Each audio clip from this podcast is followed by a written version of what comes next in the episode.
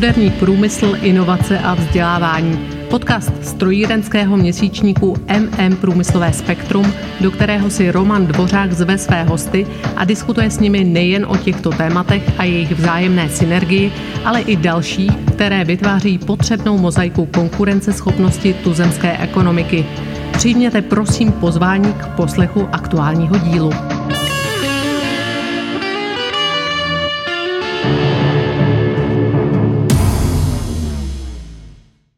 Dobrý den, vážení posluchači. Opět vás zdravím z podcastové série rozhovoru MM Průmyslového spektra s Jánem Košturiakem, legendou inovační scény.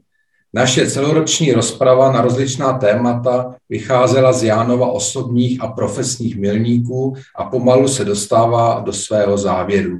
Dnešní devátá, předposlední část, nese podtitul Pomalu dojdeš dále. Víte, Jánko, v našem podcastu a děkuji, že jsi opět přijal mé pozvání. Ahoj, děkuji za pozvání.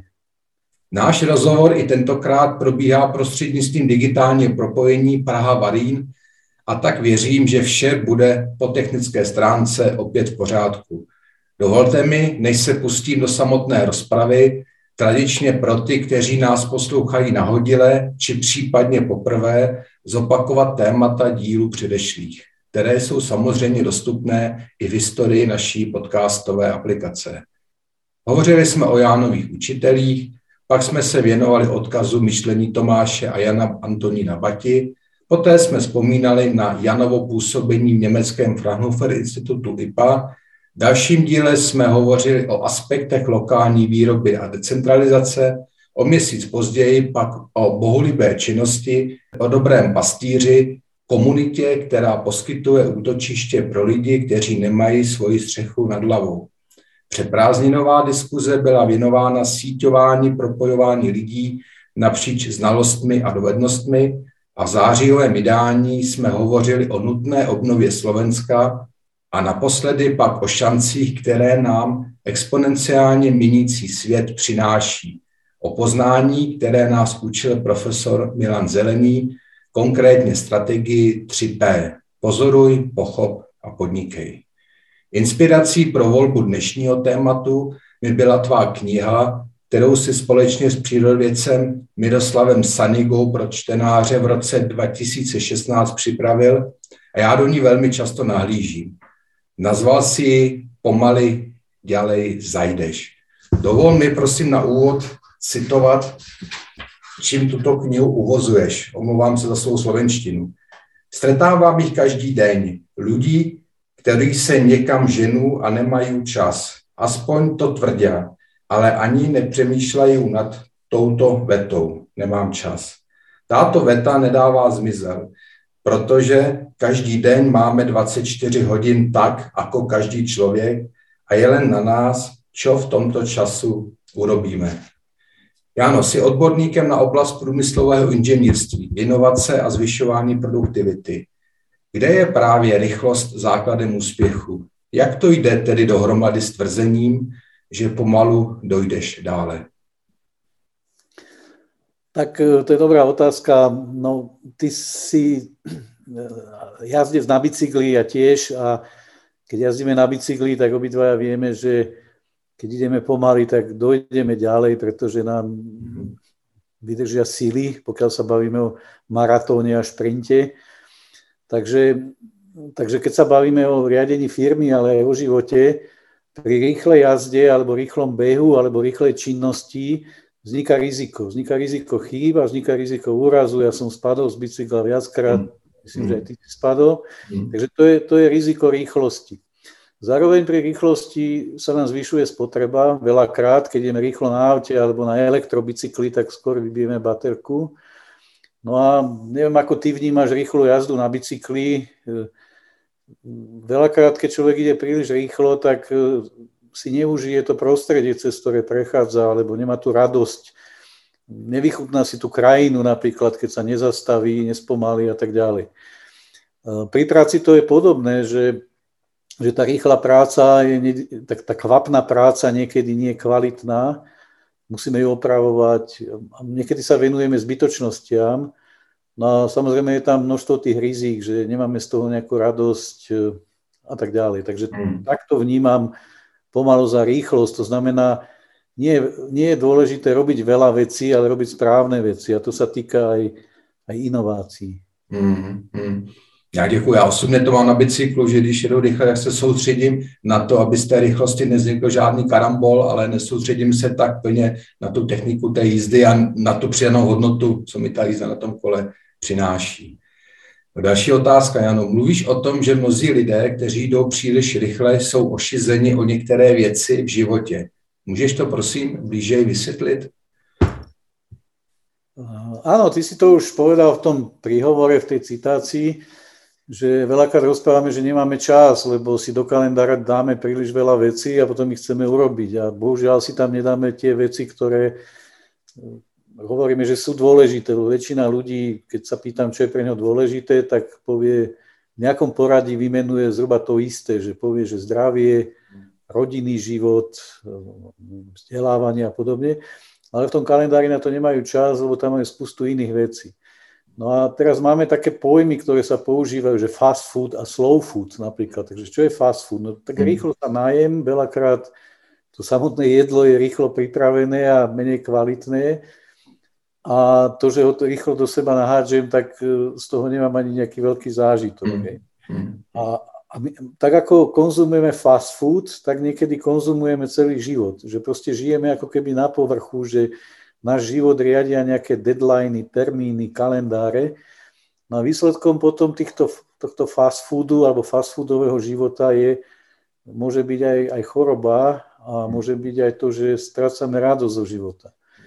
A zrovna včera som viezol zo stanice v Žiline chlapca jedného, prišiel z Čiech, viezol som ho do dobrého pastiera a on mi rozprával, že vstával ráno o 4. pracoval s veľkým vypetím až do polnoci. Potom už nevládal, aj keď bol ešte mladý a začal brať pervitín. A potom chcel tie projekty, ktoré robil, proste tak za každú cenu zachrániť a nešlo to, tak si požičoval peniaze. Hmm a nevládal ich splácať, tak e, ja som ho viezol, práve sa vrátil z výkonu trestu a hmm. bol zavretý asi na 4,5 roka a teraz sa vracia do života. A videl som jedného slušného, vzdelaného človeka, ktorý chcel robiť e, to najlepšie, čo vedel a takýmto spôsobom ho to zomlelo a začína odznova. Má hmm. 35 rokov, takže verím, že sa mu to podarí, hmm. ale hmm on mi vlastne znova pripomenul to, o čom sa tu teraz bavíme. Hmm. Často jsou ty osudy tak náročné a ty deadliny, které si na sebe klademe, nás tak semelou, že to, o čem si hovořil o tom mladém člověkovi, je ukázka toho, kam to všechno až může dojít. S tím úzce souvisí i další otázka. Eh, často používáš pojmy jako pomalý a rychlý čas, pomalá a rychlá práce. Co si vlastně pod tím máme vysvětlit? Gréci majú viac, e, viac slov na slovo čas, takže teraz zrovna mi tu odbijajú hodiny, ktoré mám po mojom dedovi, tak možno, že je to počuť. A hodiny väčšinou symbolizujú chronos. Chronos je vlastne čas, ktorý meriame a v tom našom živote podnikateľskom obyčajne ten chronos nás riadi, čiže sú to termíny, kalendáre, schôdzky, ktoré máme plniť. To je chronos, to je, nazval by som to, že rýchly čas, v ktorom bežíme, plníme úlohy, máme to-do listy a podobne. A potom je druhé slovo na čas a to je kairos. A v tom kairose to je ten pomalý čas, ktorý si užívame, ktorý prežívame v nejakej modlitbe, meditácii, kedy robíme nejaké vážne rozhodnutia.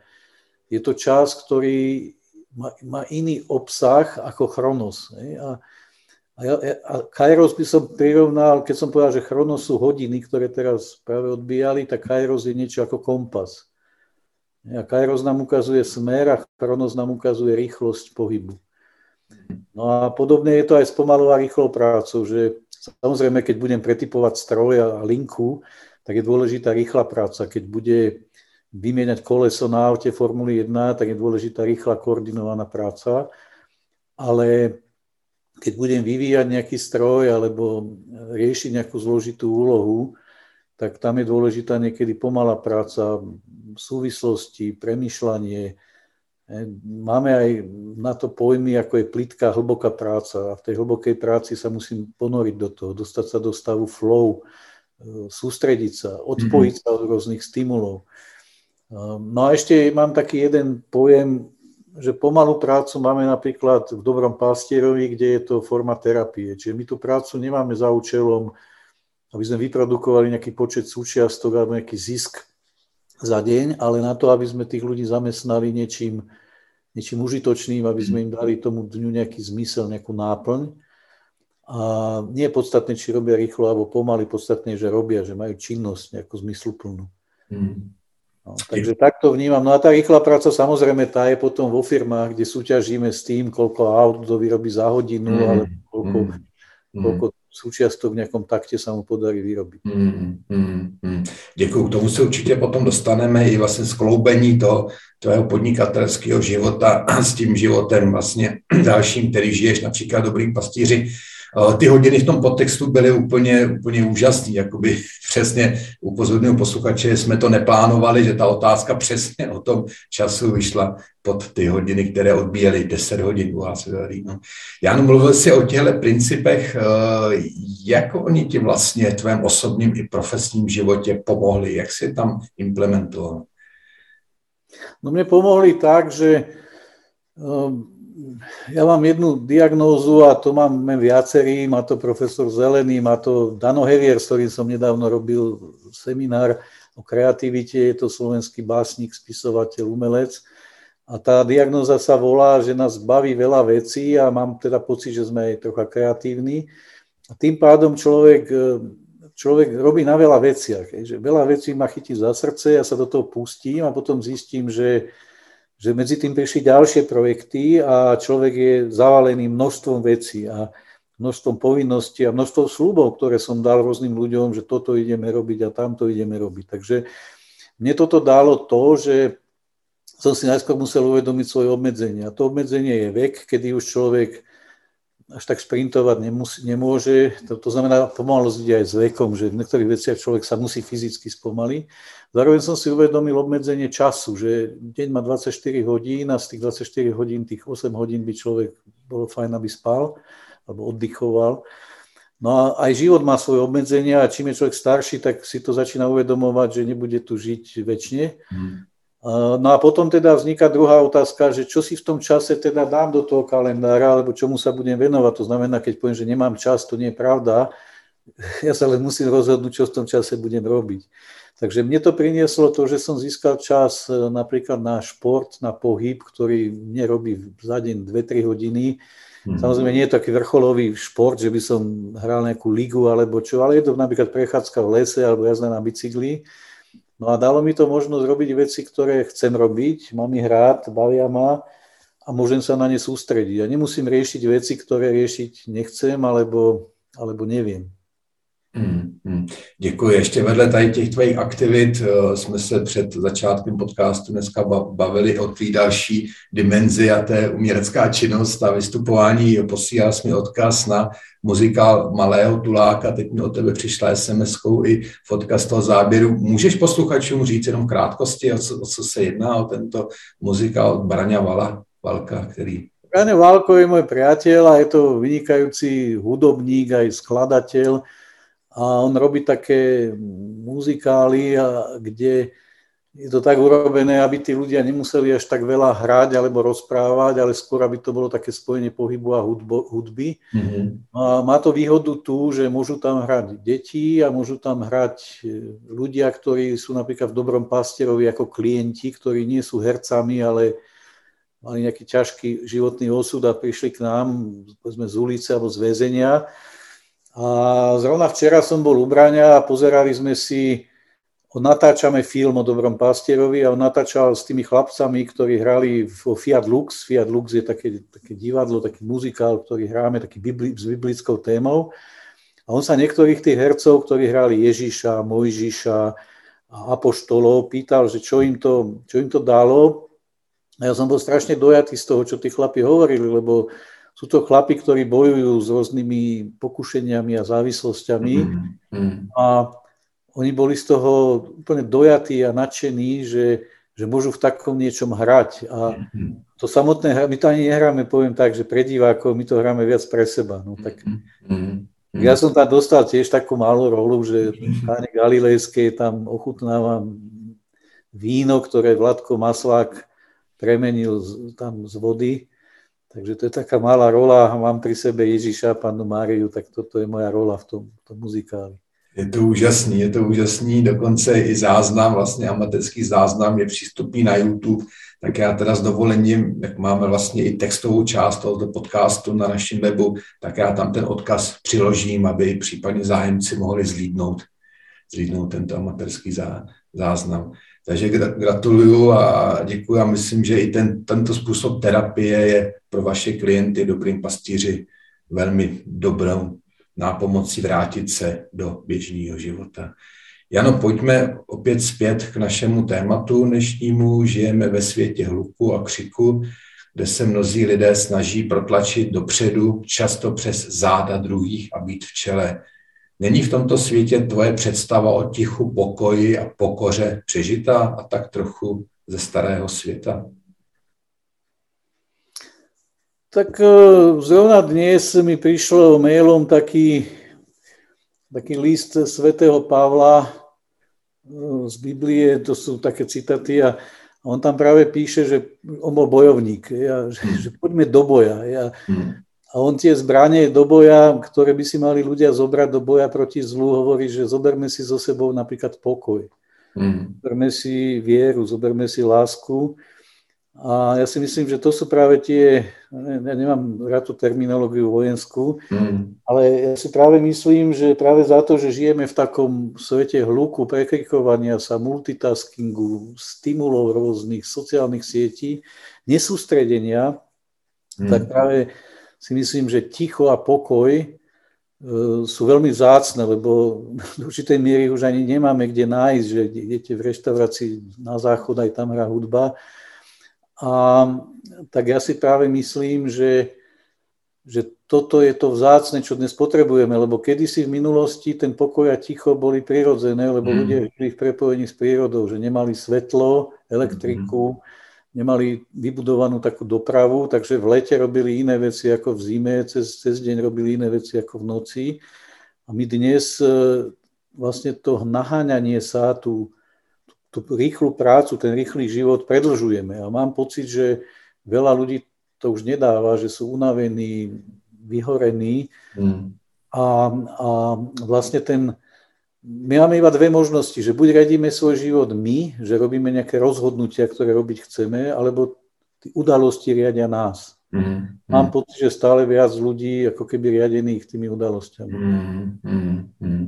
Máš, máš pravdu tady v kontextu toho, o čem hovoříš, vlastně o nutnosti často ponořit se sám do sebe, do ticha, do tmy. Můj kamarád, eh, nechci ho zde jmenovat, eh, vede velkou strojírenskou firmu, hodně, hodně náročnou profesi má a on jednou za rok eh, odchází na týden do jednoho kláštera, do kopky, kde ten týden je ve tmě, často potom ztrácí pojem, jestli je den nebo noc, pouze mu tam podávají v intervalech jídlo a on těch vlastně 24 hodin krát 7 dnů tam stráví a vždy se vrací opět nabitý energií do plnění dalších termínů na další období. Takže i takováhle osobní terapie v té kopce je tam, je tam s Bohem, je tam sám se sebou, je tam ve svých myšlenkách. Takže toto, toto asi také je možná v nějaké návaznosti na tom, o čem tady hovoříme.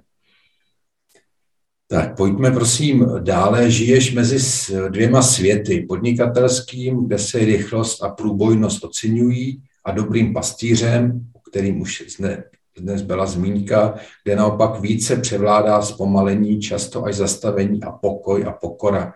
Jak se ti daří tyto dva světy navzájem propojovat? Tak tie dva svety sa tak snažím prepájať, že stále častejšie som teraz v dobrom pastierovi. Ja som ich pripojil aj tak, že dobrý pastier sa stal členom inováta, takže nemám teraz nejaké výčitky, že či som v takej práci alebo v takej, pretože mm. Inovátor je aj dobrý pastier a už nerozlišujem, či robím projekt v dobrom pastierovi alebo v inováte. Priznám sa, že projekty typu Dobrý pastier sú mi v poslednej dobe bližšie ako zvýšiť výkon nejakej linky alebo EBIT nejakej firmy. No a Dobrý pastier mi pomohal spomaliť sa.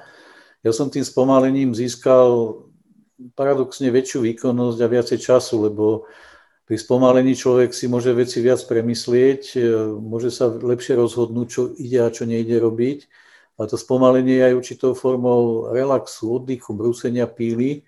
Hmm. Takže ja si myslím, že veľa ľudí, ktorí robia pomalšie, tým nechcem povedať, že robia menej produktívne alebo nešikovnejšie, ale pomalšie to znamená, že, že robia veci poriadne, do hĺbky a nerobia všetko, všetko že, že aj rozlišujú, čo treba, čo netreba. Tak to je správne. Hmm. Takže mne dobrý pastier a, a, a ten rýchly svet do seba zapadajú. Hmm. Samozrejme sú projekty, kde sú deadliny, kde treba veľmi rýchlo. Aj v dobrom pastierovi to je. Zrovna teraz riešime, že, že tento víkend budeme musieť možno do, dokončiť jeden projekt pre dobrého pastiera, lebo v pondelok je termín. Mm-hmm. Takže ani, ani dobrému pastierovi sa nevyhýbajú nejaké deadliny, pokiaľ ich chceme splniť. Ale pre mňa je to úplne niečo prirodzené a mm. veľmi to pomáha. Mm, výborně, nádhera. Eh, co by si, Janko, na závěr našeho povídání poradil lidem, pro které se rychlost a adrenalín staly základem pro úspěšný osobní i profesní život optikou jejich pohledu? No, ja by som im poradil, aby boli opatrní, pretože adrenalín eh, zmierňuje bolesť a umožňuje nám prekonať určité hraničné situácie a tá rýchlosť je fajn, že keď ten Petr Sagan športuje, tak aj ja som rád, že sa mu podarí niekedy vyhrať, hmm. ale nedokázal by športovať takto alebo takou rýchlosťou celý deň. Čiže adrenalín krátkodobo je fajn, dlhodobo môže poškodzovať hmm. organizmus a spôsobovať problémy. Takže čo by som ľuďom poradil je, aby boli opatrní s tou rýchlosťou, aby sa naučili spomaliť, stíšiť, upokojiť. A Tých príkladov je veľa. Ja som povedal hm. svoj príklad, mi to veľmi pomohlo. Môžem povedať Luba Klieštika, ktorý sa po veľkých výpetiach, e, kedy robil rôzne reorganizácie a ťažké hm. zmeny vo firme, hm. ale aj, aj veľa v živote mal takých ťažších chvíľ, tak e, sa dopracoval do štádia, že jeden deň v týždni získal ako keby bonus, že že tá firma aj život mu fungujú fajn, rodina a on má jeden deň, kedy môže slúžiť nejakým iným ľuďom alebo ísť na výlet. Mm-hmm. Minulý týždeň som bol so Stanom Bernardom a mm-hmm. Stano je taký známy pivovarník a tiež má za sebou také obdobie, kedy spadol na bicykli a, a mal rôzne zdravotné problémy, mm-hmm. také, ktoré možno v takom krátkom čase sa nevyskytnú a jeho to dosť, ako keby, nech sa povedať, že zlomilo, ale, ale že nebol na to zvyknutý, je to človek plný energie, športovec a tak. Mm. Všimol som si, že vzdal sa niektorých vecí, že niektorých manažerských pozícií, myslím, že vystúpil zo zastupiteľstva, zrovna mi vraví, že ide na hryby. Po obede sme tam boli a tak som mal pocit, že tiež spomalil a je šťastnejší ako bol, pretože v určitom veku ta rýchlosť už môže byť veľmi nebezpečná. Ano, ano, myslím, že je to velmi, velmi dobrý recept. Děkuji, Ano, opět za velmi inspirativní diskuzi. Věřím, že i posluchači, kteří tě poslouchali, nelitují času, který našemu poslechu, našemu podcastu věnovali a možná došli k poznání, že skutečně pomalej dojdou dále. Děkuji, Jano, a přeji ti hezký den a těším se na další rozpravu opět za měsíc. Ďakujem aj ja, pekný deň.